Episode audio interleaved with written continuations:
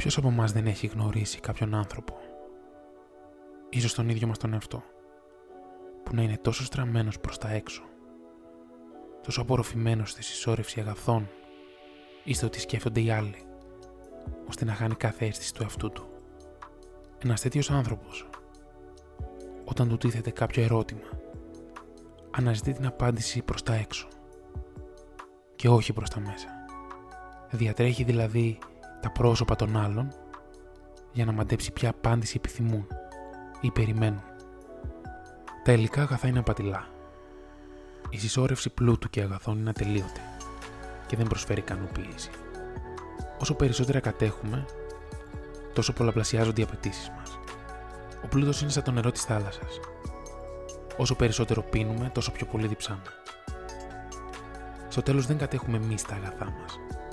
Μας κατέχουν εκείνα. Η φήμη είναι το ίδιο εφήμερη όσο και τα υλικά πλούτη. Οι μισές μας ανησυχίες και αγωνίες έχουν προέλθει από την έγνοιά μας για τις γνώμες των άλλων. Πρέπει να βγάλουμε αυτό το αγκάθι από τη σάρκα μας.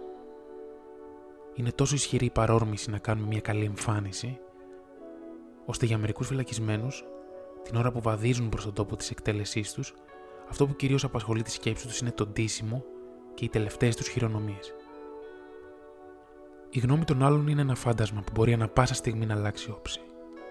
Οι γνώμες κρέμονται από μια κλωστή και μας υποδηλώνουν στο τι νομίζουν οι άλλοι, ή ακόμη χειρότερα, στο τι φαίνεται να νομίζουν. Γιατί ποτέ δεν μπορούμε να μάθουμε τι σκέφτονται πραγματικά.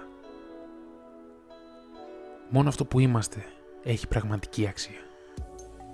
Μια καλή συνείδηση αξίζει περισσότερο από μια καλή φήμη. Ο μεγαλύτερος στόχος μας θα έπρεπε να είναι η καλή υγεία και ο πνευματικός πλούτος, ο οποίος οδηγεί σε ανεξάντλητα αποθέματα ιδεών, στην ανεξαρτησία και σε μια ηθική ζωή. Η ψυχική μας γαλήνη πηγάζει από τη γνώση ότι αυτό που μας αναστατώνει δεν είναι τα πράγματα, αλλά η ερμηνεία μας για τα πράγματα.